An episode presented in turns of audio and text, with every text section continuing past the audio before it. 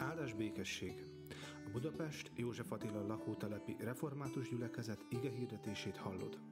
Ha szeretnél többet megtudni közösségünkről, látogass el Facebook oldalunkra facebook.com per Joltref. Isten áldjon!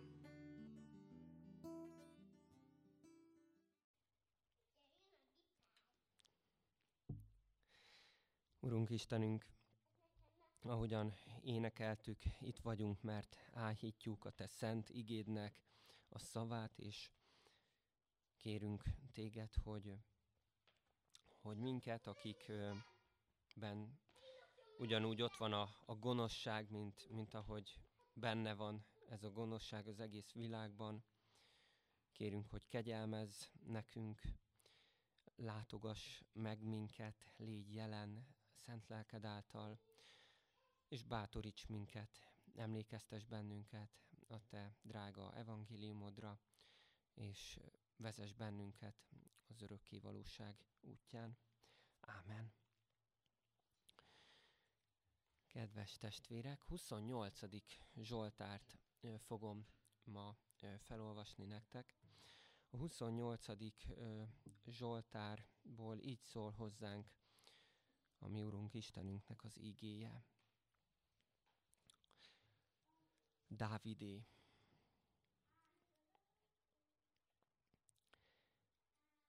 Téged hívlak, Uram, kősziklám, ne fordulj el tőlem némán. Mert ha némán elfordulsz, hasonló leszek a sírbaroskadókhoz. Hald meg esedező hangomat, amikor segítségért kiáltok, kezemet fölemelve szent templomot felé ne sorolj a bűnösök és gonosztevők közé, akik békésen beszélnek fele barátaikkal, de rossz szándék van a szívükben. Fizes meg nekik tetteik szerint, gonosz cselekedeteik szerint. Kezük munkája szerint fizes meg nekik, torold meg rajtuk, amit elkövettek. Mivel nem figyelnek az Úr tetteire, sem kezének munkájára, lerombolja, nem építi őket. Áldott az Úr, mert meghallgatta esedező hangomat. Erőm és pajzsom az Úr, benne bízik szívem. Ő megsegített, ezért vidám a szívem, és énekelve adok neki hálát. Az Úr az ő népének erőssége, felkentjének megsegítő ereje. Segítsd meg népedet, áld meg örökségedet, légy pásztora, gondozd örökké. Isten tegye áldottá az ő igéjét, hogy az bennünk gyökeret verjen, növekedjen, gyümölcsöt teremjen. Ámen. Emlékszem, a teológián volt ez egy mondás, már nem tudom, hogy melyik professzor mondta, de szerintem nem is a sajátja volt, ő is úgy hallotta valaki mástól, de többször is elhangzott, hogy a jó lelkipásztor, amikor készül a prédikációira, akkor két dolgot tart a kezében. Az egyik a Biblia. Ez azt hiszem kitaláltuk volna, hogy a másik pedig az újság. És milyen igaz, az egyik az, a, az Istennek az örök üzenetét, az örök igéjét mondja el nekünk, ami bátorítás, ami, ami a jó hírről szól, de az evangélium, a jó hír, az Istennek a szava, az nem egy légüres térben szólal meg, hanem mindig megvan a maga kontextusa, és ezért fontos a kontextuali, kontek, na, a nyelvemre is ráharapok közben, szóval a kontextualizált szolgálat. És ezért nagyon fontos, hogy, hogy tisztában legyünk azzal is, hogy, hogy mi zajlik a, a világban, hogy mi vesz körül bennünket. És hogyha kinyitjuk az újságot, vagy rákattintunk, vagy rábökünk a, a hírekre, vagy esetleg a, tévében kapcsoljuk be, akkor azt látjuk, hogy ott, ott nem a jó hírek szólnak. vagy a betegséggel kapcsolatban, vagy a háborúval, vagy a gazdasággal, kül- és belpolitikai ö, viszonyokkal ö, hangos a, van tele a, a, a híradó, és, és azt látjuk, hogy a, ahogy, ahogy megy előre ez a világ, úgy nem egyre jobbak vagyunk, nem egyre jobb, egyre szebb a mi, a mi világunk, hanem pont, hogy inkább fordítva egyre, egyre nagyobb a, a bűn és a, és a gonoszság. A Bibliában nem egy, egy álomképet látunk, hanem ez is nagyon reálisan írja le ezt a világot.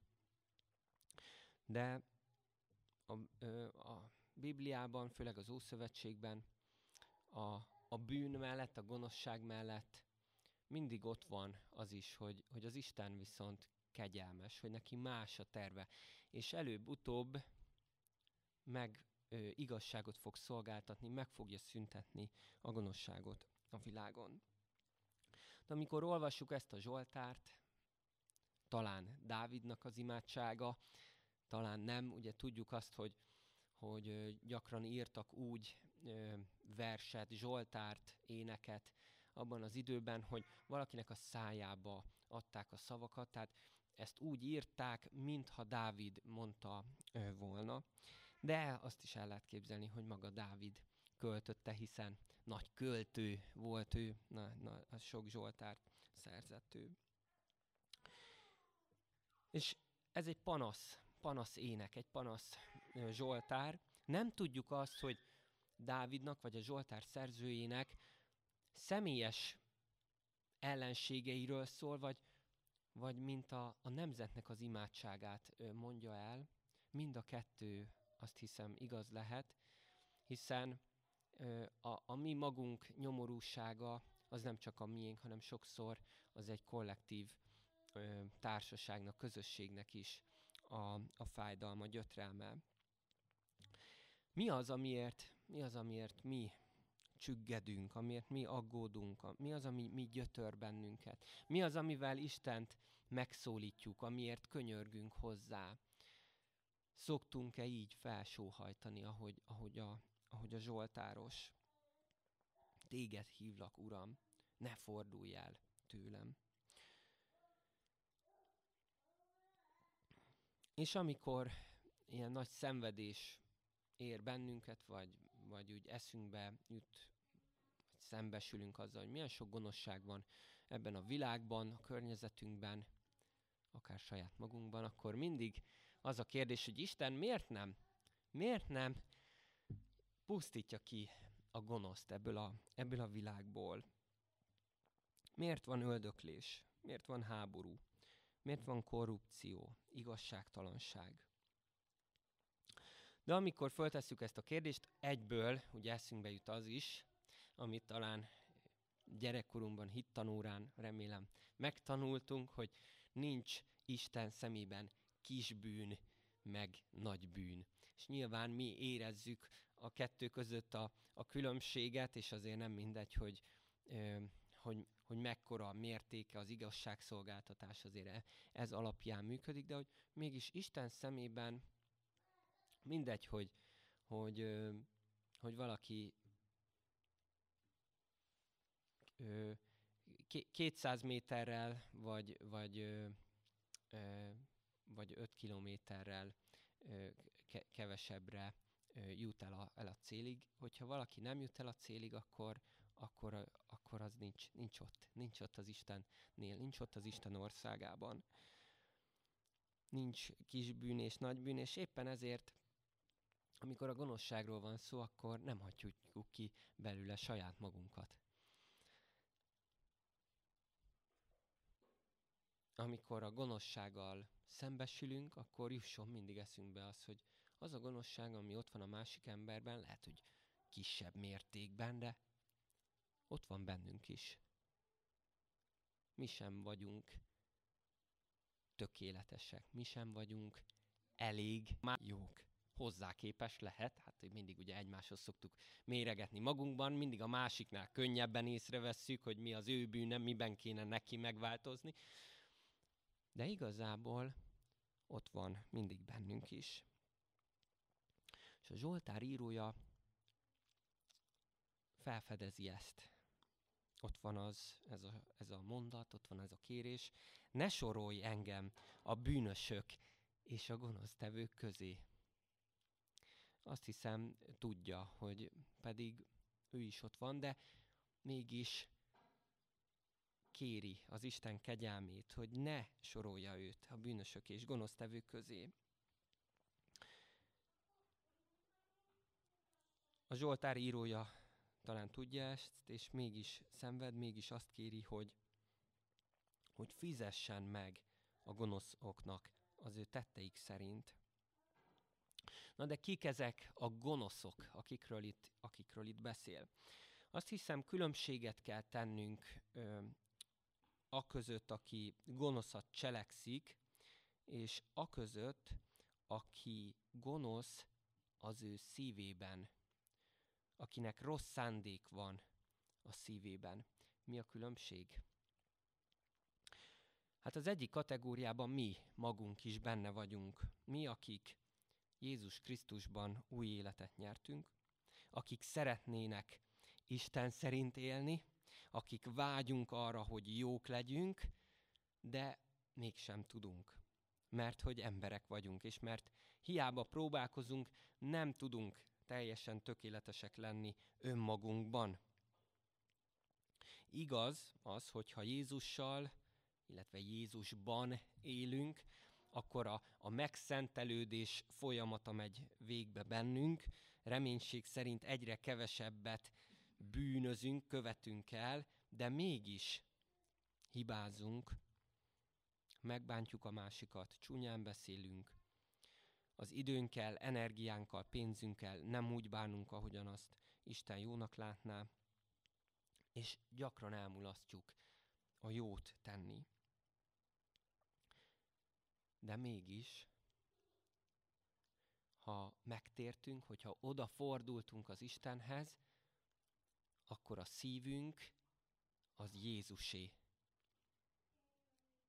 Ő benne megbocsátattak a mi bűneink. Azok is, amiket korábban követtünk el, meg azok is, amiket majd csak ezután fogunk.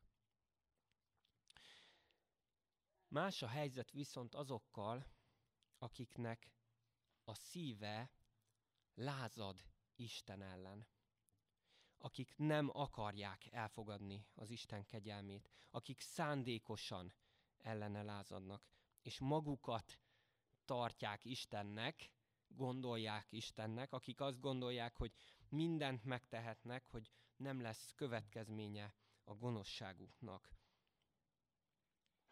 És a Zsoltár írója azt mondja nekik, róluk, hogy fizess meg nekik, Istenem az ő kezük munkája szerint. Hát mi reformátusok ugye azt szoktuk mondani, hogy kegyelemből van üdvösségünk, nem cselekedetek által, nem a cselekedeteink alapján leszünk mi megítélve, hanem a hitünk alapján, hogy kihez tartozunk. Igen ám, mi valóban nem a cselekedeteink alapján leszünk megítélve, de a bűnösök, akik szívük szerint gonoszak, hát ők igen. Isten a világ végén, az utolsó ítéletkor előveszi minden emberről a róla forgatott filmet, azt hiszem nem VHS-en, nem is DVD-n lesz meg, hanem valami egyéb hordozón, de mégis ott végig pörgetik az embereknek az életét, és az alapján hoznak ítéletet.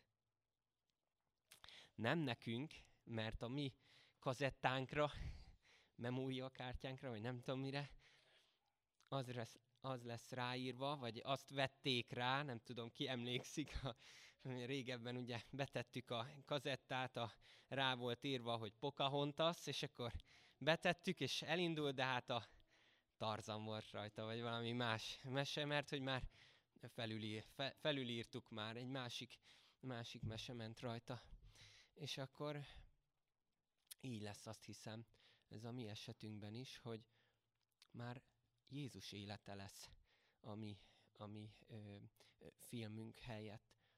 De nem azok én, akik szívük szerint gonoszak. Ők, nekik a filmje alapján lesz ítélet. És akármilyen ö, furcsa ebbe belegondolni, ezzel szembesülni, azért valahol ez megnyugtató a számunkra. Ugye Jézus azt hirdette, hogy, hogy szeressük az ellenségeinket, hogy imádkozzunk azokért, akik minket gyaláznak, akik rosszat akarnak nekünk. És hogy legyünk jó reménységgel minden ember felől, hiszen amíg élnek, addig mindenkinek van esélye, van lehetősége arra, hogy, hogy megtérjen Istenhez, hogy odaforduljon az örök élet felé, és elfogadja Jézus Krisztusban nyújtott kegyelmet. De azért közben mégiscsak jó tudni azt, hogy noha nem mi ítélünk, nem mi leszünk az ítélő bírók, hiszen nem ítélhetünk el senkit. De Isten majd meg fogja ítélni az embereket, a gonoszakat, és ő megfizet mindenkinek. A gonoszok elnyerik méltó büntetésüket, kezük munkája szerint. És mi a helyzet velünk? Ugye nekünk nem a kezünk munkája alapján fizet az Isten, hanem a mi Urunk, a megváltó Jézus Krisztus munkája szerint. Noha mi sem érdemelnénk jutalmat, Jézus Krisztus megfizetett helyettünk, akkor, amikor eltörölte a követelésével minket terhelő adós amely minket vádolt, eltávolította azt az útból, oda szegezve a keresztfára. Az evangélium, a kegyelem az, hogy Isten nem nekünk fizetett meg a bűneinkért, hanem ő fizetett helyettünk. Jézust sújtotta azzal. Nem tőlünk fordul el az Isten, hanem Jézustól fordult el, amikor ott függött a kereszten. Ha némán elfordulsz, írja a Zsoltár írója, hasonló leszek a sírba roskadókhoz. Azt hiszem, hogy amikor Jézus ott volt a kereszten, akkor fájt neki. De nem csak a testi szenvedés fájt neki. Mel Gibson filmjében, ugye a Passióban nagyon-nagyon brutális, ahogy, ahogy kivégzik Jézust, és a, a testi fájdalmán nagyon nagy a, nagyon nagy a hangsúly. De azt hiszem, még inkább fájt neki az, hogy az Isten hagyta őt el, akkor, amikor ott volt. Ezért is mondta, akkor a 22. Zsoltárt idézve, én Istenem, én Istenem, miért hagytál el engem? Hát azért, hogy minket ne kelljen elhagynia az Istennek. És ezért mi Jézust tekinthetjük erőnknek és pajzsunknak, és jó pásztorunknak, aki megvéd minket. Milyen érdekes, ahogy olvassuk a Zsoltárokat, mindegyikben felfedezzük ezt, hogy Jézus ott van, hogy igazából Jézusról szól. Hiszen az egész Biblia róla szól, az egész Ószövetség róla szól. És ezért áldhatjuk mi is az Istent, ahogyan a Zsoltáros is teszi, áldott az Úr, mert meghallgatta esedező hangomat. Erőm és pajzsom az Úr, benne bízik szívem. Jó, jó, De mit kezdünk akkor a gonoszsággal itt ebben a világban? Szemet hunjunk-e a gonoszság fölött? Mit tehetünk azért, hogy, hogy jobbá legyen a világ? Nagyon-nagyon sok és nagyon összetett kérdések vannak itt, nehéz kérdések, hogy mi egyénileg, vagy akár közösségileg, mi az, amit, amit tehetünk. Nem csak egy apró csepp, ez a nagy tengerben, a világnak a problémáiban, amit mi tehetünk. És valóban talán így van, így érezhetjük magunkat. Önmagunkban semmik, senkik vagyunk, de velünk van a világ mindenségnek az Ura és Teremtője. És Jézus arra hív bennünket, hogy egyrészt imádkozzunk ezért a, ezért a világért, amely a szakadék felé ö, robog.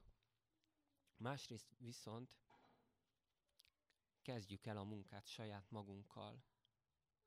Mert hogyha mi megtérünk, hogyha mi tudunk kegyelmet gyakorolni, hogyha mi tudunk kedvesek lenni az emberekkel, akkor lehet, hogy ők is odafordulnak a, az Istenhez. Először kérdéseket tesznek föl, hogy te miért vagy ilyen, aztán lehet, hogy vágynak majd arra az életre, amit mi élünk a Jézus Krisztussal, a Jézus Krisztusban.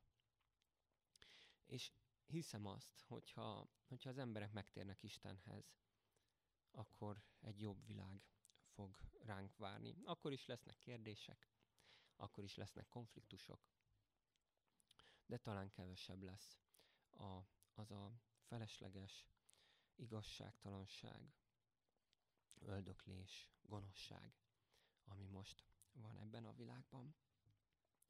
Hát adja Isten, hogy így legyen. Ámen. Imádkozzunk.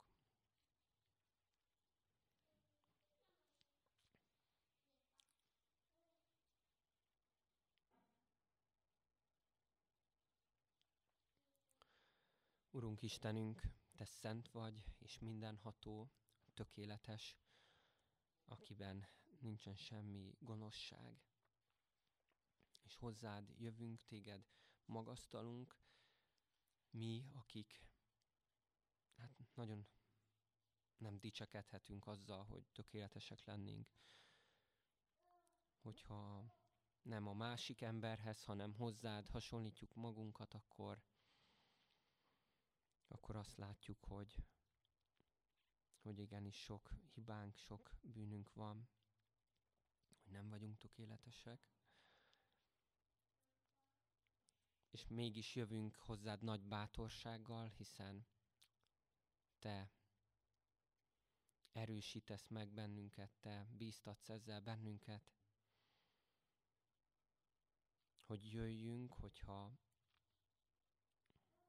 hogyha beismerjük, hogyha meglátjuk a, a bűneinket, vagy hogyha szeretnénk hozzá térni, mert Te nem fordulsz el tőlünk.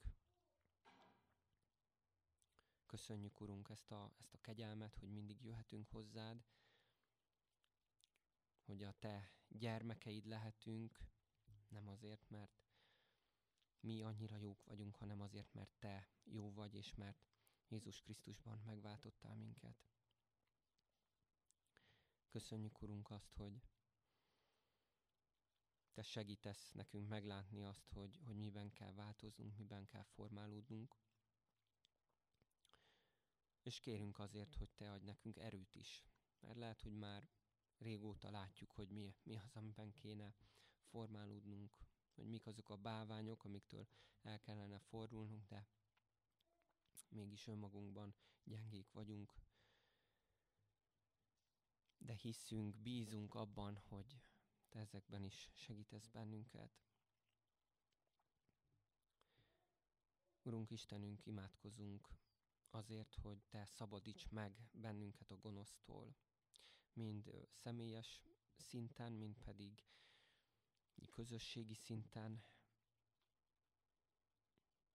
és imádkozunk így nem csak magunkért, hanem a körülöttünk lévőkért,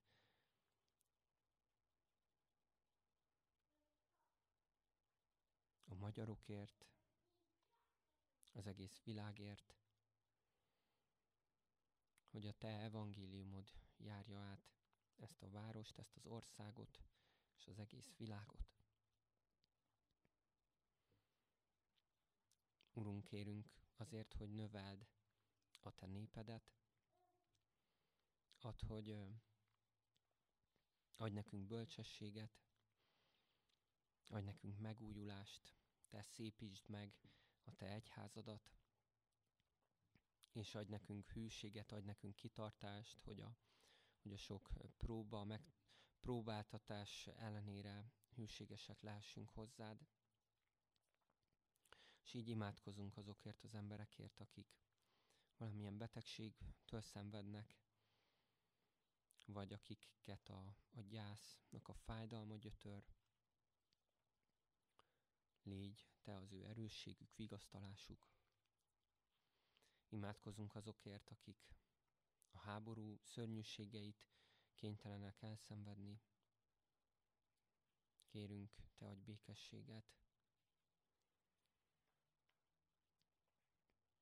És emlékeztes bennünket arra a békességre, amely nem evilági, hanem, hanem amit Te tőled jön, amit Jézus Krisztusban kaptunk, hogy békességünk lehet minden ellenére, a gonoszság, az igazságtalanság ellenére, hogyha benned bízunk, hogyha benned reménykedünk. Így kérünk, hogy Te adj nekünk reménységet, Te adj nekünk önmagadból, Te áldj meg bennünket. Amen. Mi, Atyánk, aki a mennyekben vagy, szenteltessék meg a Te neved. Jöjjön el a Te országod, legyen meg a Te akaratod, amint a mennyben, úgy a földön is. Minden napi kenyerünket add meg nékünk ma, és bocsásd meg védkeinket, miképpen mi is megbocsátunk az ellenünk védkezőknek. És ne vigy minket kísértésbe, de szabadíts meg a gonosztól, mert Téd az ország, a hatalom és a dicsőség mindörökké.